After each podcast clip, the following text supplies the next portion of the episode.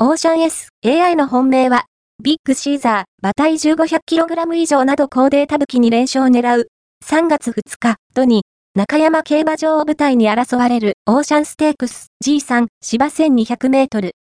AI 予想エンジン海馬は、前走でヨド短距離 S を制したビッグシーザーを本命に推奨。バタイエに関する高データが、初の重賞制覇を後押しする。